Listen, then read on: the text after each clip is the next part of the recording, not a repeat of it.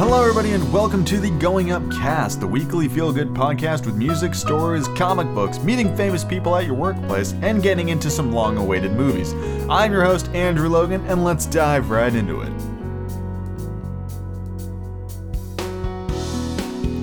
So, on this week's episode of the Going Up Cast, we have a lot of ground to cover. I'm relatively certain that this is actually going to be the longest podcast I've released to date and that is because we spend an awful lot of time talking about Dungeons and Dragons in relation to a brand new comic book I just had the pleasure of reading. That is Vox Machina Origins, which is the Critical Role comic book, and we'll get into more detail on that later on. We naturally have our songs of the week as well.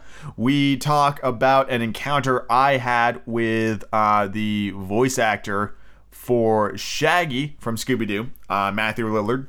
And I also talk about uh, The Incredibles 2, which is a movie I saw this week, which is uh, fantastic. It is wonderful. But we get into more detail on that later on as well. There is a lot to dive into this week. And I also talk briefly about um, what kind of steps you can take on how to get started in Dungeons and Dragons because it is a topic very near and dear to my heart. And hopefully, it will inspire some of you to go out and start your own start your own D&D games or join an existing game. But I talk about all of that a little later on in the podcast.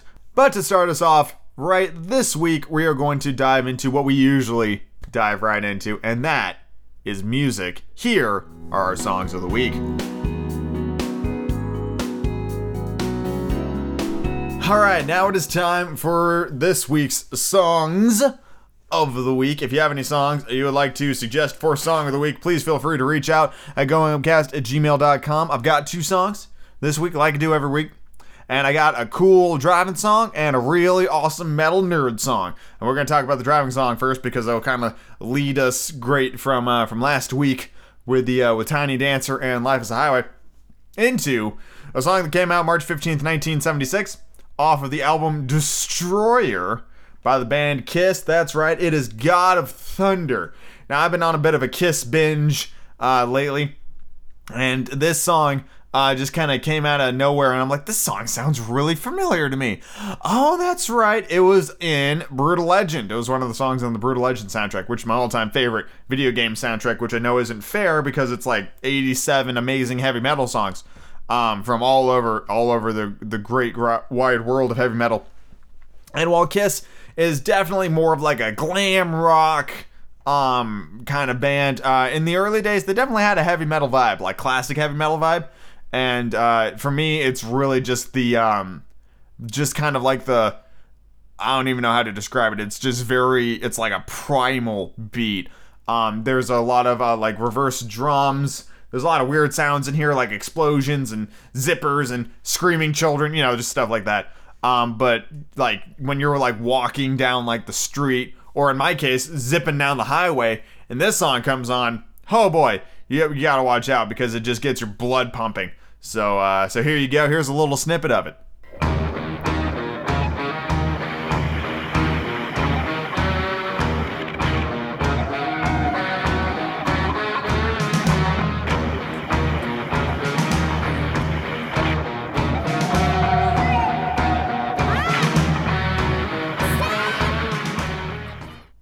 That song is basically just uh, Gene Simmons' theme song for when they uh, for when they play live. There's a lot of blood spitting and there's a bass solo usually in the uh, in the live version of that song, but it's really it's really strong. It's a great like oh yeah let's go kind of song. And in that vein of like songs that just pump pump me right up, we're gonna talk about Visigoth which is an American metal band um, I believe from California, and their debut album, which came out in 2015 called The Revenant King, possessed a song called Dungeon Master, which is exactly what you think it's about. No, it's not the that Dungeon Master, it's the D&D Dungeon Master, and it is loaded with Dungeons and Dragons references.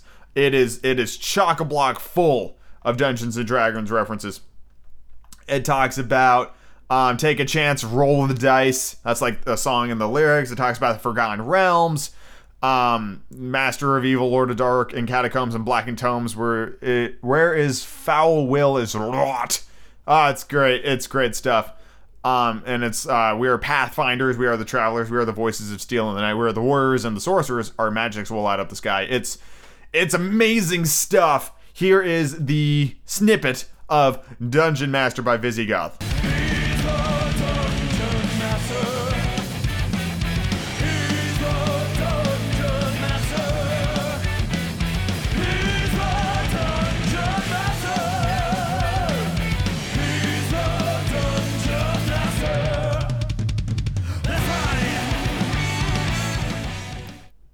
Actually like these two songs next to each other because we had Gene Simmons' theme song and we have what I like to consider my theme song because I'm a big old dungeon master. I'm a big old nerd, and that song is incredible. Visigoth has a lot of uh, video game and gaming references in their songs.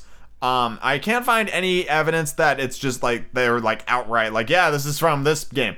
Um, but if you are familiar with like just video gaming in general and you listen to some of the songs, you're kind of sitting there with like one squinted eye going like, I'm pretty sure the song's about the Witcher franchise kind of reactions. But both amazing songs. Um, uh, Dungeon Master has been one of my favorites for a couple of years now, so I'm a big fan of that. And God of Thunder, um, honestly, outside of Brutal Legend, you know, I hadn't really listened to it. That's a great song. That's a great song.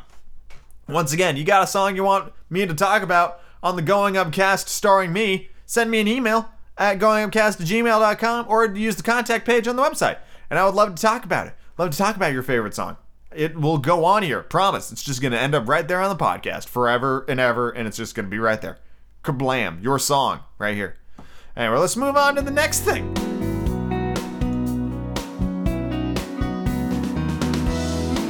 So, for this portion of the podcast, we are going to talk about something that is very near and dear to my heart. Something I have been an absolute blistering fan of for about two to three years.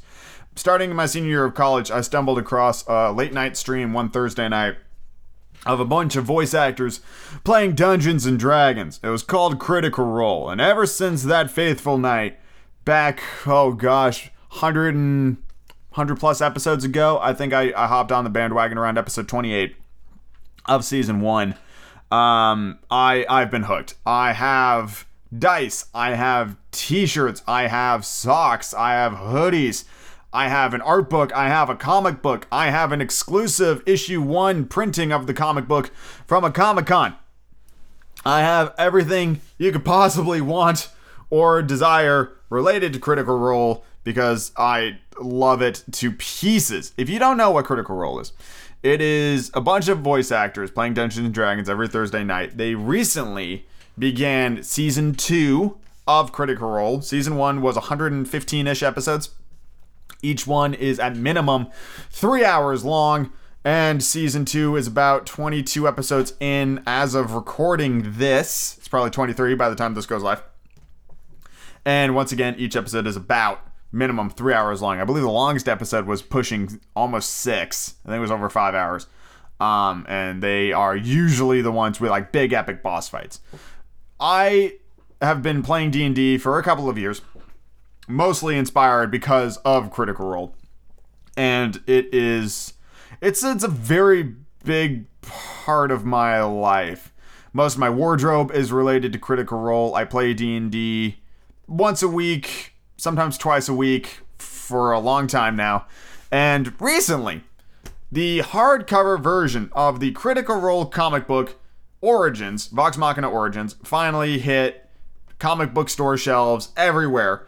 And me being the fan I am, I got the limited edition green leather bound uh, volume, uh, which is good because if you don't get those limited edition uh, versions of the art book or the comic book, when they go live, you, that's it. You, you missed your shot. It's gone forever. They're never printing them again. So I just read it about 30 seconds before recording this. I just finished it. Took about half an hour, 40 minutes. Um, the art in the comic book is wonderful. Uh, I believe they had a fan artist uh, come on and do the art for the comic book, which is it's very well done.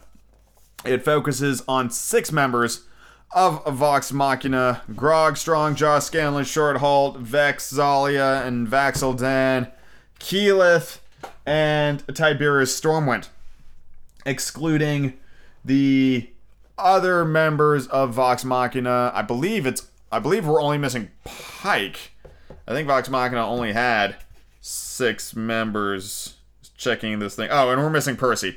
Uh, so yeah, we're missing we're missing two uh, characters from this comic book. But yeah, it, it starts with um just kind of the, the the very very early beginnings of Vox Machina, and it does a pretty pretty good job of setting this whole thing up. Uh, I think the the characterization of the characters is very well done. Like I said, the art is very good. Um, this whole comic book would make an excellent early level campaign. Um, I think it's I think it's pretty phenomenal. It sets up a lot of the lore. Um, for somebody who's a super big fan of uh, the Critical Role world and of very familiar with Vox Machina's story, there's a lot of really great moments in this comic book. Um, and even if you don't know uh, Critical Role um, very well, I think this is still a very good comic book um, or a graphic novel. I would guess it's it's difficult. In my head, a comic book is like a single issue, but if it's in a volume like this, it's not. It's not a comic book. This is a graphic novel. Um, it is. It was. It was very good. I like it much better than uh, Dark Knight's Metal, but that's probably because, like I mentioned before, I'm a huge, huge Critical Role fan. It is. It's bled into other aspects of my life in very interesting ways. Like I've been playing a lot of World of Warcraft lately, and many of the voice actors in Critical Role are also in World of Warcraft, like Liam O'Brien is Illidan Stormrage. Matthew Mercer is a bunch of voices in uh, Ragnaros, uh, the Fire Lord, uh, Rexxar the Hunter, and he also voices the Arcane branch for the Mage class's artifact weapon. It's like Aluneth or something like that and it, will be a thing like I'll, I'll boot up Guild Wars 2 and I pick the male Norn uh, because that's voiced by Matthew Mercer. Or um, I'll pick Alliance because uh, Laura Bailey is the voice of uh, Jaina Proudmoore and she's she's just chilling right there. And especially in Legion right now, you got Travis Willingham as the voice of the like the light forged general whose name I can't remember. He stands next to Illidan on the um on the on the spaceship that you're on. Anyway, I'm real big nerd. I mean, Ashley Johnson. I started watching Blindspot because she's in it. Um, just it's it's bled into whole other areas of of my life in wonderful ways. I think I think D and D is one of the greatest gaming experiences that is possible to have. Like playing a virtual reality game for the first time is mind blowing. Um, sinking your teeth into D&D is is like if somebody it doesn't say they're a gamer or they're trying to experience what like gaming can be at its finest, I truly believe that getting a group of friends together and playing Dungeons and Dragons for the first time is arguably the best gaming experience you could possibly have. It's certainly easily in my top 3. Right up there at the top. There's nothing quite like building a story together with your friends. You develop this character that is uniquely your own, or if you're in my shoes and you're the dungeon master, you develop a world full of all of your favorite elements from cultures and uh, media you've consumed and classic stories that you're a fan of and it's got all these twists and turns and your own interpretations of things that inspire you for me the vast majority of my inspiration for my dungeons and dragon worlds comes from music i've written whole campaign arcs about songs the latest one i just went through was uh, the legend of the astral hammer uh, by gloryhammer I'm like, that sounds awesome. Legend of the Astral Hammer. I'm like, oh, well, you know, that's clearly a weapon. And then I built this whole big arc with void dragons and ancient dwarven smiths and thousand year long revenge plots and all this crazy stuff. And it was just about one song from one album from one band. That's all. That's all I needed to just pick it up and run. And that campaign went on for well over a year before we finally concluded it. It's it's wonderfully creative. I've been able to stretch my my creative juices in fun and unique ways. I've been doing a lot more drawing than I've ever done uh, in in the past. A lot of maps. I draw all of my maps by hand. all of my world creation is is up to me. Uh, you know, I just I'll come up with like I need a city here, and then you just kind of run through the ringer. The Dungeons Master Guide is actually like it's designed to be helpful in this uh, arena, but it's legitimately wonderful in making your your towns feel alive. You know, it'll be like you know how is the town protected? What kind of governmental system does the town have? Uh, is there a strong tax situation? What do the townsfolk think of the town? Is there a blacksmith? And if there is a blacksmith, how good is the blacksmith? What kind of materials would the blacksmith have access to based on local trade economy? Like, you just start constructing layers upon layers, and all of a sudden, you you have a city with depth. You have characters with backstory and interpersonal relationships between the NPCs you know that the, the mayor's daughter is dating the blacksmith across town, but the mayor doesn't approve, kind of things. Like you just you just got it. And when when you have a bunch of players coming in and they're like, we're gonna go to this town, you don't even have to take out your notes. You're just like, all right, let's go. Where do you want to go? This is what you see. You walk into the street, you see down to your right, you see a pillar of smoke rising from what looks to be an open air forge. Uh, down to the left, you see what looks like a, a, barracks next to a horse stable, and you smell freshly baking bread. Uh, further on in that direction, you see uh, an old man um, peddling uh, just a little loot just right across the street from you with a tiny cup full of coins, just kind of strumming away. Uh, he's trying to catch your eye. Uh, what do you do? Just, and then your players just go. It's it's wonderfully fulfilling. And I feel like this comic book actually does a wonderful job of representing the D&D experience. There's uh, there's quite a bit of uh, meta jokes in this comic book. Um, there's a fair amount of uh, like fourth wall breaking humor that definitely references the fact that it is a um a D&D inspired comic book. It's it's got a lot it's got a lot going on. There is um there is one passage or one uh, uh like page in this comic book that doesn't quite make sense to me. Um, and I'm tr- let's see if I can find it. Um, I don't want to spoil it for you guys, but it's apparent. I would guess it's in um the final issue of the comic book. Um, like it was in it was in issue six. You can find this uh, comic book digital as well. And there's a page of somebody looking sad, looking up, going into their pocket, dropping what looks like a bunch of rocks, and then walking away. And honestly, the character looks an awful lot like Matthew Mercer, who is the dungeon master for Critical Role. Um, so I wonder if it's some kind of like meta narrative where it's like Mercer brought the party together and then like his job was done and then he moved on. Um, I don't know. I have no idea what that page is about. It's it's the only thing that I'm sitting here going like, what is what are they trying to tell me there? I don't understand. But it's a, it is a very good comic book. You can currently get the non limited edition version of the comic book, just your bog standard graphic novel, which has um, all of the interior extras. It's got a map of uh, Stilben, which is the town that the uh, comic book Vox Machina Origins takes place. It's got um, character stats for some of the the villains, and it's got a couple of item pages, so you can integrate elements of this into your own campaign, which is a wonderful idea. It's got sketches of the original um, six issue comic uh, covers, and it is, I believe, it's about 50 bucks. Uh, but if you go onto projectalpha.com and you sign up um, for that service, you can get it for 10% off on the Project Alpha store. I am not sponsored in any way, and I I mean I don't I will I will pump Critical Role and Geek and Sundry till the cows come home. They are wonderful people, some of the best creators on the internet right now. The Critical Role Thursday live streams is a phenomenon with live shows multiple times a year. The uh, finale of Critical Role of season one, I believe, had over 100,000 people watching it, uh, which was mind blowing to be a part of. Uh, it's made me it's made me laugh. It's made me cry. It's inspired me to be creative in my own way more times than I care to admit.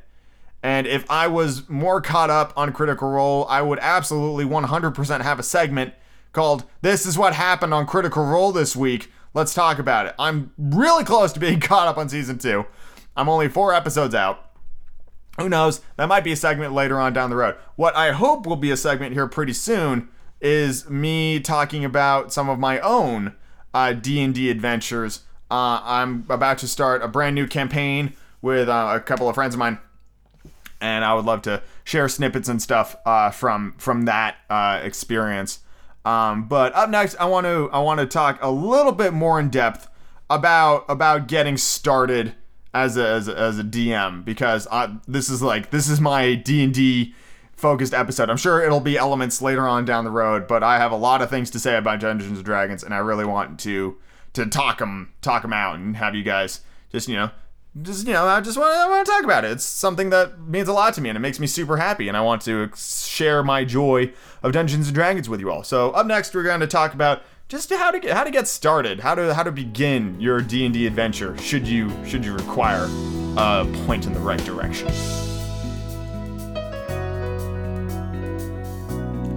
So you want to start your own brand spanking new D and D game, but you don't know how to begin. Well, I have six easy steps on how to begin. Number one, I want to talk briefly about playing in person versus playing online. I have done both, and depending on your situation, one will be easier than the other. You will find when trying to start a D&D game that it is a commitment for sure. And the number one problem most people have when playing D&D is finding a group of people with a, a similarly open night that is always open for for D&D. You want to keep your expectations nice and reasonable, you know? Can't do a weekly game, try twice a week, you know, or not twice a week, try uh, once every 2 weeks or once a month. I've done once a month games. Usually if you only do it once a month, you want to make sure those games are nice and long. Um, 6 hours minimum, you know, you want to really sink into it and have enough time to to get into some of the the meat of uh, of the story and allow for some character progression along the way. But playing in person is the best way to do it. The interactions are better, the the banter is faster, there's a greater sense of camaraderie. Uh, you can usually get drunk with with your friends. That's always fun. Um, it is it is the way to play Dungeons and Dragons, or really any tabletop game, is in person. Barring that, there are many excellent tools available online for digital uh, dice rolling, digital Dungeons and Dragons. Uh, Roll20 is completely free. You can find people to play uh, a D&D game on Roll20. They have forums available right there for you to uh, find a group that fits your time slot and your style of gaming. Uh, it is it's completely free. You can make your character sheet all within the system. You can do the whole thing just right in the screen. Uh, it allows for an interactive visual map element, and it's it's it's completely wonderful. When I play D&D online, I prefer to use Tabletop Simulator on Steam, which goes on sale quite often for $10. It's $20 at full price. I highly recommend that as well. It allows for a greater detail of map. You can pull from the curated uh, workshop for a Tabletop Simulator and pull maps that other people have made for your own campaigns, which I would highly recommend. It's got interactive 3D models for a lot of different enemies. Um, not every enemy, mind you, but uh, there are there are plenty of options that you can pull from. So if you're in person or online, there are excellent tools for both ways. Point number two when starting your first D&D game is you want to start simple. Most likely you will either be the DM or you'll find a DM you want to keep it you want to keep it nice and simple. So let's say for this situation you're running the game. You got your you got your friends together. You're gonna meet at your place. You got booze. You got pizza or snacks or whatever kind of food, and you're you're ready to start. Uh, usually you'll start with character creation, and if you're starting out the gate, I do recommend you start at level one. Um, you'll find um, as more ex- as more experience is garnered through play your players and yourself will want to fast forward a couple of levels. Usually starting on the level three to level five range, depending on what kind of campaign you want to roll. Um, it's it's very good to start at level one. Just understand that people are very easy to kill at level one. Uh, I've had a lot of uh, total party wipeouts or TPKs, um, or, or total party kill. Um, at level one because you just do not have a lot of hit points. And so it's really easy for anything from like a zombie to an owl bear to just one shot the fuck out of your whole party. So you just got to be really careful. Give them some basement rats to go fight. Start off nice and easy. If you're looking for a pre constructed D&D adventure to start out uh, between levels 1 and 5. I cannot recommend The Lost Mines of Phandelver more highly. It is found in the D&D starter kit, which is a wonderful tool set uh, for, for, for fledgling DMs. Uh, it is a quick little adventure. I've played it at least a dozen times. It's wonderful. It does an excellent job of getting your characters up to speed from levels 1 to level 5. Uh, it's got a lot to explore. It's got a great story. It's simple and it makes sense. It's all developed right there for you. It's right there in the starter kit. It's it's so it's the probably it's one of the best adventures uh, uh, Wizards of the Coast has made, and it's the, it's the best intro to D and D as a whole. Uh, is is starting in Lost Mines of Phandelver. Quick side note: uh, great places to pick up some just general D&D tips on like how to be a good DM and what it takes to make a good story, I would recommend two things. I would recommend Critical Role. Watch that, watch how Mercer makes his characters, watch how he makes them uh, realistic, watch the character banter between players. Those types of elements are really, really well portrayed in Critical Role. And the Adventure Zone, which is not only a wonderful D&D uh, point of inspiration on how to weave one of the greatest modern fantasy stories of our time. Uh, but it also does a great job of just representing uh, how fun the banter can be between players. And it was an inspiration for me to start my own podcast.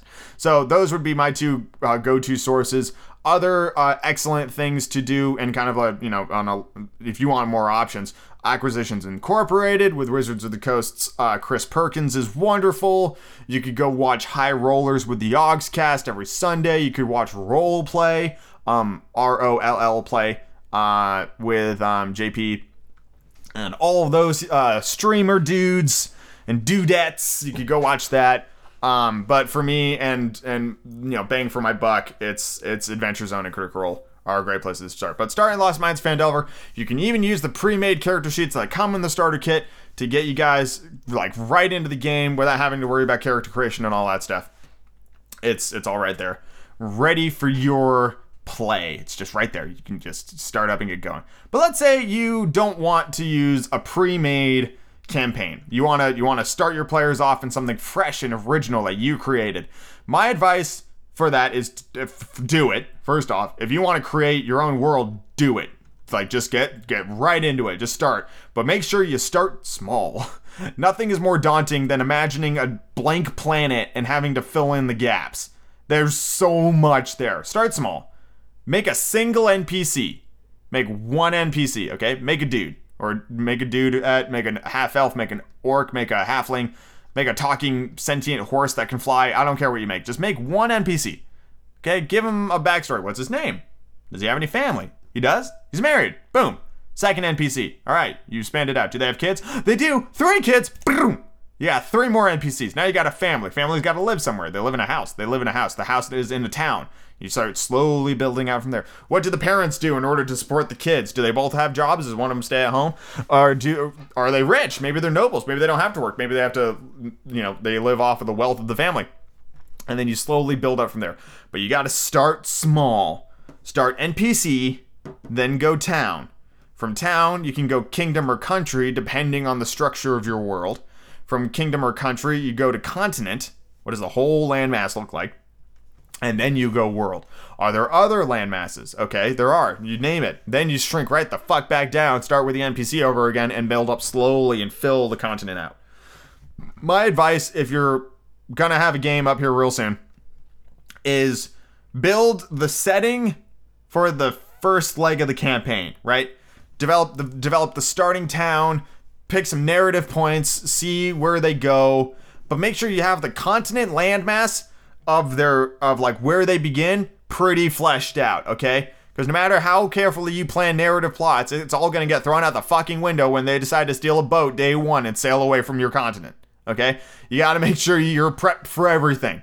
So, because your players will do whatever they want. One of the earliest games I ever ran I had I had a bunch of narrative story plots planned out. Like they had to go into the basement, they had to find a book, they had to bring the book to the mayor. The mayor was going to tell them what the book read. The book read evil shit. They had to go to the neighboring capital city to go talk to an alchemist. Blah blah blah blah blah blah blah. They had all these things.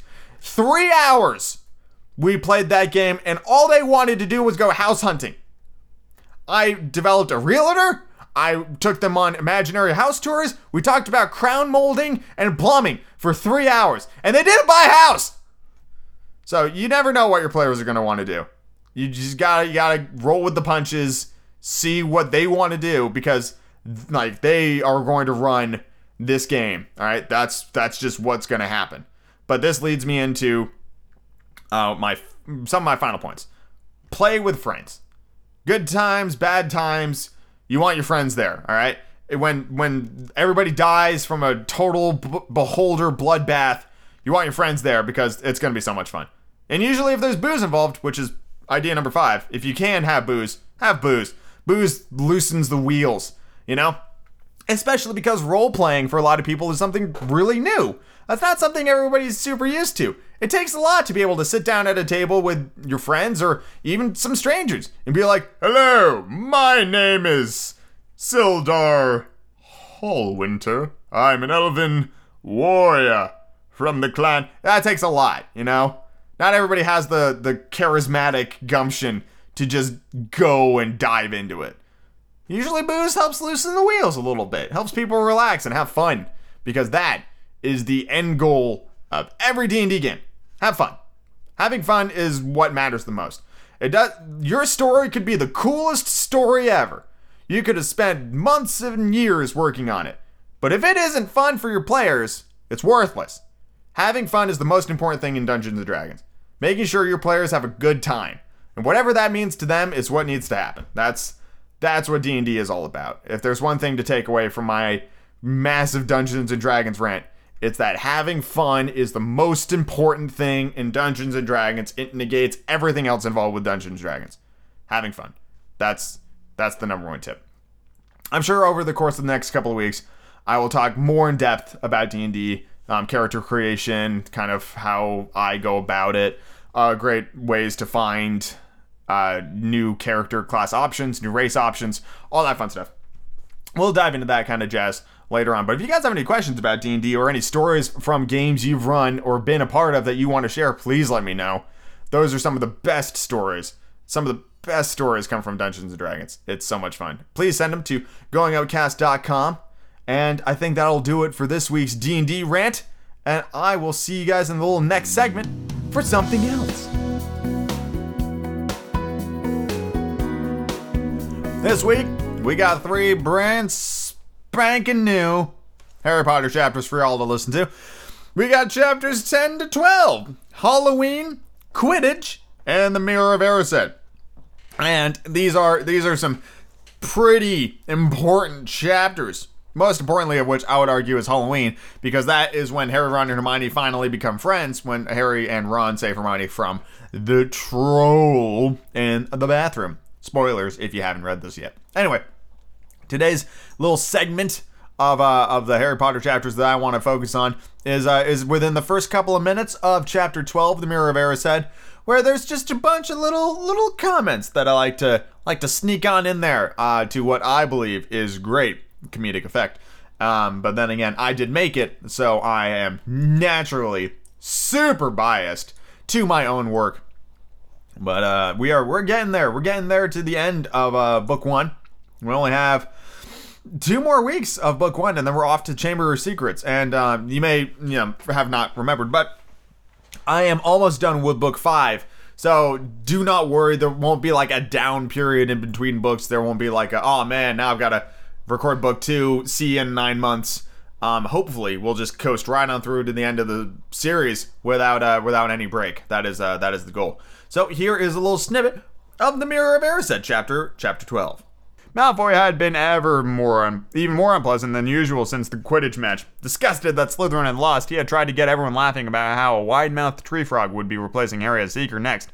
Then he realized that nobody found this funny, because they were all so impressed at the way Harry had managed to stay on his bucking broomstick. So Malfoy, jealous and angry, had gone back to taunting Harry about having no proper family. Because Malfoy is a vindictive little shit and has nothing better to do.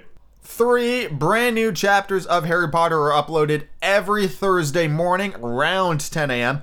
And if you are lucky, if I'm, you know, sometimes they go up Wednesday night, so you can also, you know, take a look at the website Wednesday nights as well. but they uh, go up instantly. So the exact time in which they're uploaded means they're up. So uh, every now and then I will tweet that the chapters are gone live. So make sure you follow me. Uh, you can follow me at Going Upcast on Twitter, or you can follow my personal Twitter, which is at Marginkor, um, M A R G I N K O R on Twitter, and you can get information regarding the podcast on both feeds. Both feeds. And now it is time to talk about one of my all time favorite subjects known to man. For this segment of this week's episode of the Going Upcast, I want to talk about a movie I just saw that I imagine many of you out there are either on the fence about seeing or have already seen it or are waiting to hear potentially about what people thought about Incredibles 2. Now, this movie naturally was, was it 14 years in the making? And there was a lot of you know, everybody's got some pretty high expectations for this particular film. Uh, you know, I was absolutely among them. Incredibles is one of my favorite uh, movies. It's a fantastic superhero movie. It's a wonderful family movie. It's got great action. It's got great characters. It has an amazing soundtrack. And it's like, how could this movie possibly live up to that, especially after such a long period of time? Well, I'm happy to report that Incredibles 2 is just as good as the original, if not better. I laughed incredibly hard. Um, to compare it to another movie in the theaters right now, um, I thought it was funnier than Deadpool 2. I thought it had better action than Deadpool 2. It had more heart than Deadpool 2, and it is just a it's a better movie than Deadpool 2. Um, and the only reason I'm bringing it up to Deadpool 2 is because it's like they're actually kind of strangely well not in terms of story, but in terms of like laughter balancing with superhero action. It's pretty it's pretty, you know, close because uh, Deadpool sets out to be that comedy superhero movie, and this is better. this is funnier. Um, like Deadpool has almost an error of like trying too hard, and The Incredibles it was very relatable humor. The comedic timing of these jokes was perfect. It was bang on. And it was I I haven't laughed that hard in a long time uh, to a movie, so it's it's very funny. The action set pieces are phenomenal. Like this is some golden age superhero stuff that they were pulling off here. Edge your seat kind of like oh Jesus, like kind of white knuckles gripping the armrests, like just waiting to see what happens. Um, it was it was excellent. Uh, the beginning of the showing I saw absolutely had a warning for epilepsy um potentially causing in this movie and yeah for sure if you are um at, at all uh, affected by bright flashing lights take this movie with a grain of salt because there's a lot of it. Um and it's not in one part of the movie it's pretty persistent throughout a very large portion of the movie.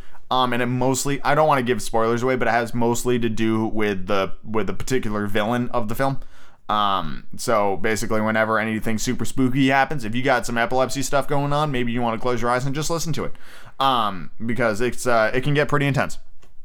It can get pretty intense. Um, the movie is dedicated to uh, Bud Luckey, who was the voice of the special agent uh, Rick Dicker um, from Incredibles, and he was he was a bunch of things. He's Chuckles the Clown in Toy Story 3. He was Eeyore in um, Winnie the Pooh uh, from like 2011. He was in a bunch of stuff, but he's been in, in a bunch of Pixar movies. Had a very particular voice about him. He is it's very similar to um Ratzenberger being in almost or Ratzenberger's in every Pixar movie, but um uh good old uh, good old Bud Luckey was in a lot of them. So there is that as well. Oh, the cast was pretty phenomenal. It was the same cast um as the first movie. Um, I believe. I don't think. I don't think there are many exceptions to that.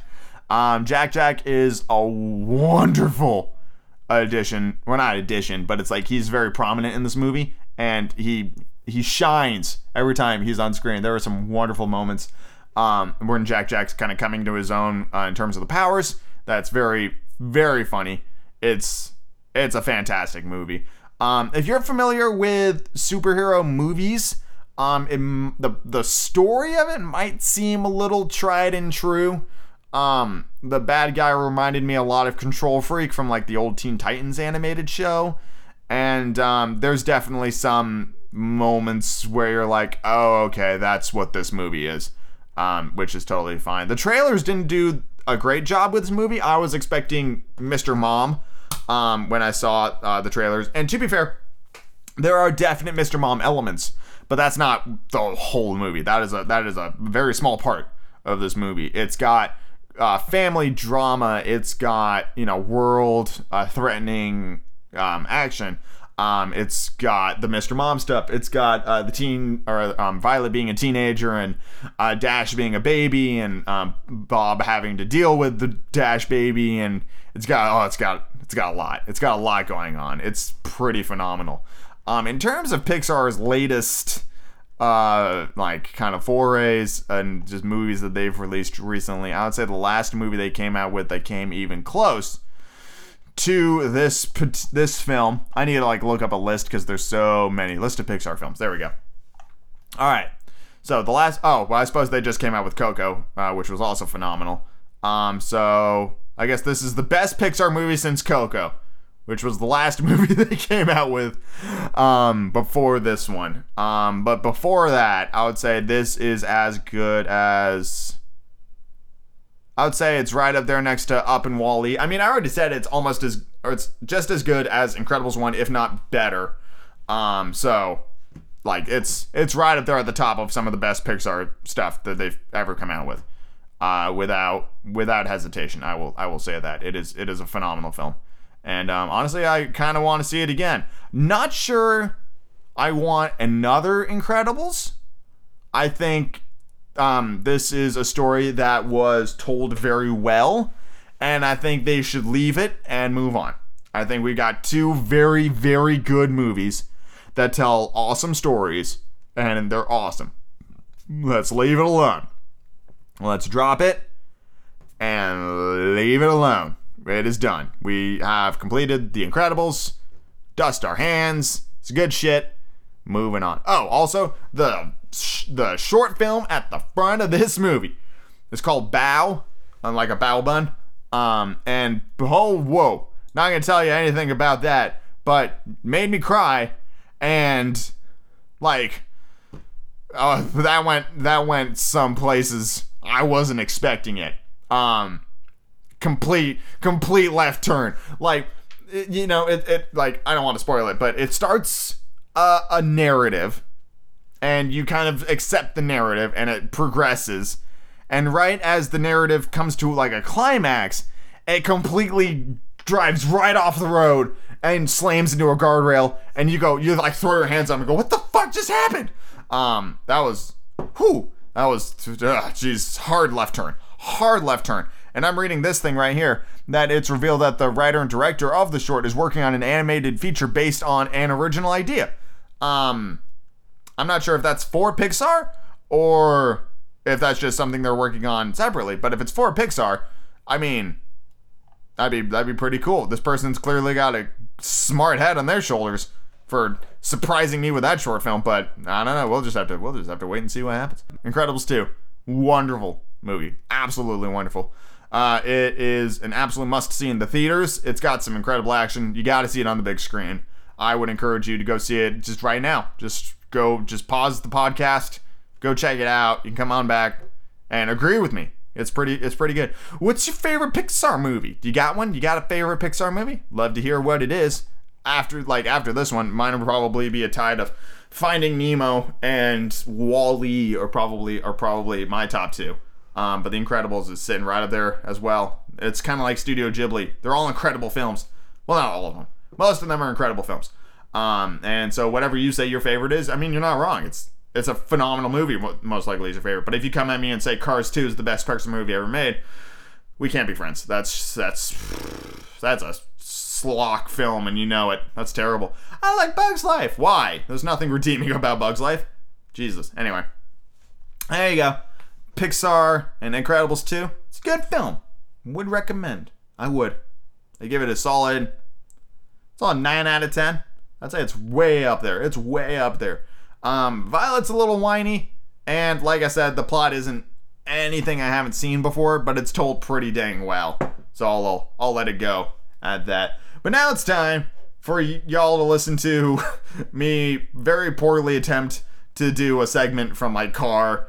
I did my best to reduce the car noise uh, from the actual recording. Uh, it turns out the reason why it was listenable in the car wash is because my car wasn't moving, uh, as in there wasn't like the rumble of an engine beneath it. So I did my best with the post post editing, but uh, I mean the story is just too good uh, for me to retell any other time. So there you go.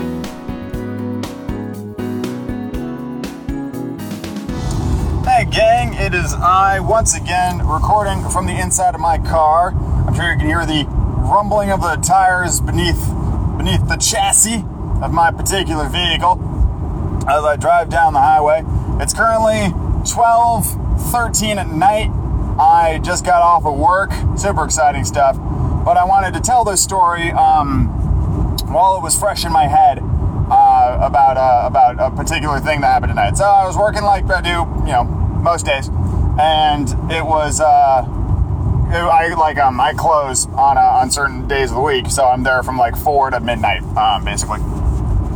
And uh, one of the one of the other uh, workers from downstairs comes up and says that we have uh, an individual in the store named uh, Matthew Lillard, who uh, I knew from watching a, a D&D stream a couple of weeks back. It was called the Stream of Many Eyes, and it was the stream to announce like the next campaign book, which I believe is called Waterdeep. Uh, it looks very cool, and there was a bunch of uh, celebrities on the stream, including like Big Show was there, a lot of the guys from Critical Role, um, uh, people from the Adventure Zone, people from uh, uh, Girls Guts Glories, from Acquisitions Incorporated, from High Rollers, from D and D streams from all over, and they had a couple of um like legitimate uh, like movie celebrities as well, including Matthew Lillard, who uh, I know best as the current voice for Shaggy from Scooby Doo after Casey Kasem retired. And he also portrayed Shaggy in the live action Scooby Doo movies, but he's also been in like Scary Movie and uh, according to some of my coworkers, he was in Hackers. He was in a lot of stuff. Um, so he, so I was like, oh, cool, Matthew Lillard. But I was like, oh, I'm busy, like I'm working. I can't, I can't go down and say hi to this guy. I just, you know, I got to keep working. And so that, I thought that was going to be the end of it. But towards the end of my night, uh, same coworker comes back up and says that Matthew Lillard has come back. So if you missed your shot the first time, you should you should probably go down and say hi before he leaves, because he's super nice. And in the back of my mind, I'm like, well, I mean, he came back, so I might as well go down and see if I can say hello, and you know, maybe get a picture or something. And so I head on downstairs, and I'm like, I'm looking around, and I'm like trying not to make it too obvious what I'm doing, but yeah, like all right. So I've met who people who I consider to be very famous. Uh, so I, I've I've fanboyed really hard in the past, and it doesn't matter who I'm I'm meeting if I think they're famous. You know, like I can meet a YouTuber who the vast majority of people will go like, "Who the fuck is that?" And I'm sitting here going like, "You don't know Martyn Littlewood? Oh my god! When I met Martyn Littlewood, I like I was shaking like a leaf. Or when I met the super best friends, um, it's always nerve wracking. How do you start those conversations? It's it, it, gets in your head. You're just like, oh man, you know, what do I what do I say? Do I like Shaggy? No, like, do I just shout that at him? Like, it's a character you played. Um, what do I what do I do? You go, Hi. You know, how do you how do you say hello to famous people? So I go over there, and his character name was Bobo in the Stream of Many Eyes, where I'd most recently seen him. And so I loudly, quietly said Bobo. I did the like I screamed the character name at him. He didn't hear me, so I tapped him on the shoulder instead. He's a tall dude, um, much taller than I was expecting. Uh, he was I, I would estimate like six foot four, six foot five, somewhere in that neighborhood. He's a tall dude, um, but he was super nice, and honestly, it was one of the easiest celebrity interactions I've had uh, because he asked questions. Like I introduced myself. I'm like, "Hi, I'm Andrew. I work upstairs," and um, he's like, "How many cards do you guys have?" And I'm like, from that wall to that wall, tens of millions of copies of cards. There's millions out there. And he's like, what, do you, what would you estimate, the, or what's the most expensive card you got? And I was like, Black Lotus, Alpha Black Lotus goes for about uh, 20 to 30K, uh, depending on the quality. Um, in reality, it goes from like I think it's like 12 to 30k, depending on the quality. Like a good Alpha Black Lotus is only like twelve thousand dollars, something like that. But I think you misunderstood me and assumed that every card upstairs was 20k, uh, which is not the case at all. Um, but it was it was very fun. He was super nice. I didn't get a picture with him, uh, mostly because he was leaving, and I didn't want to like hold him up any longer than just saying hello. Uh, but he was he was very nice. Um, it was it was it was a very very cool uh, little moment to to meet uh to meet that guy. And like I've said, I met a lot of people um, in in my in my time, mostly at gaming conventions. You meet a lot of people at gaming conventions. Um, people outside of like the gaming sphere who could arguably be described as being famous. I met Alan Doyle. Um, I met Alan Doyle. I've also met uh, Kris MacFarlane, um, who are both musicians for um, Great Big one of my one of my all time favorite bands. Alan Doyle's lead singer. He, he's recently done a lot of solo stuff. It's all phenomenal. Um, so I've met them. I actually got drumsticks from Kris. Uh, so that was a big moment for me. This person is driving so fucking slowly. I get it. It's like 12:20, but like I want to get home. Let's pick up the pace here a little bit. Piece of shit. Anyway, um, so I met him. I met them uh, at separate occasions. Um, oh no, actually, hold on. Strike that. I believe I met both of them in the same night.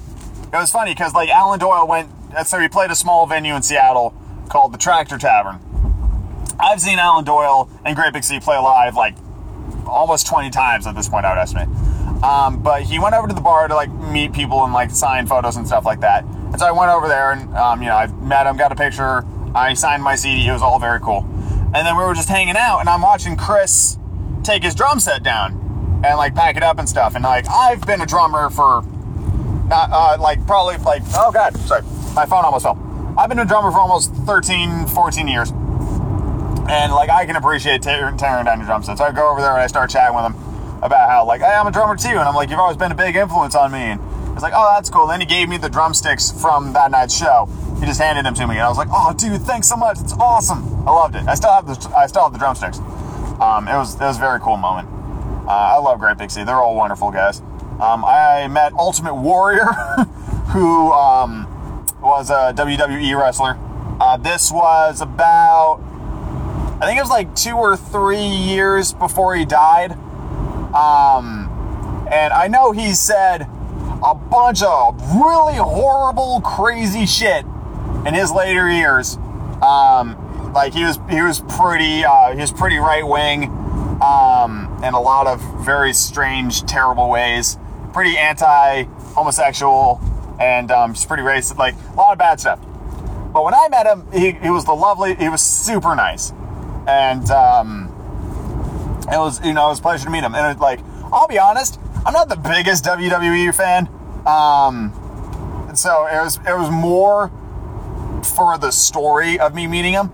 And there was a there was a I'm going off on a weird ass tangent. It's late. Um, so I'm standing in line waiting to meet Ultimate Warrior at PAX, and a camera crew comes running right up to me, and they're like clearly a part of the, the booth and they're like, Are you excited to meet Ultimate Warrior? And I was like, Yeah! And they're like, What's your favorite wrestling match he's ever been in? And I went in the back of my head, I'm like, Fuck, I don't. I don't know. I don't watch wrestling. Fuck. And so I, I was I was pretty proud of how quickly on my feet I was able to come up with this response. I went, Oh man, you know, there's just so many amazing matches. It's hard to pick just one. And so the guy's like, let me help you out. Remember WrestleMania 30? And I was like, oh shit, that's such a good one. I'm like, I don't fucking, that could be a number of a WrestleMania match. I don't know. But like, it was terrible. And that was the end of the interview. And then I, and then I met him and I shook, shook his hand and I had long hair at the time, which he was famous for having like long blonde hair. And so, so he's like, dude, nice hair. And I was like, thanks, man. I grew it myself. Um, and it was, he was just very, very nice to me. And, uh, he signed a, signed a picture and I have, and I got a picture with him and I had both of them like framed next to each other. It was that was a very cool moment. Um, but like you know, it was just I didn't know I didn't know dick about wrestling. I mostly did it to make a friend of mine jealous who was super into wrestling uh, at the time. I'm like, hey man, you like wrestling? That's cool. I met Ultimate Warrior. Whatever, no big deal. Um, did it for the wrong reasons, but he was still a very nice guy, uh, and uh, I I enjoyed meeting him. So that's just kind of that's just kind of what happened to me tonight. Um, I got tons of stories like this. of just meeting people, oh, again, who I perceive to be famous. Like a lot of people to consider the super best friends to be famous, and you probably don't even know who I'm talking about. But when I met them, oh my god, I've met them several times. They're all super lovely. But I'll save that story for. Oh god, my phone. Jesus, it keeps like I've got. I'm holding it between my legs. It keeps slipping out. Uh, but I'm now approaching the house. I'm about to go in, take a shower, and go to bed because it's it's very late. But I wanted to share the Matthew Lillard story while it's fresh in my dome piece. And um, boy, you know what? I'll tell you what. I think that'll do it for this week's episode of the Going Up Cast. Thank you very much for listening. I enjoy your listening ship more than you could possibly imagine. It has been one of the greatest creative joys of my working adult life to be able to bring you this podcast every week. It's been so much fun. I know we're only like eight episodes into it, but I can totally see myself doing this for years to come. So keep sharing it around. Keep, you know, sending me songs of the week, all that fun stuff. And I will see you all next week for another episode of the Growing Upcast. Have a, have a great night, everybody.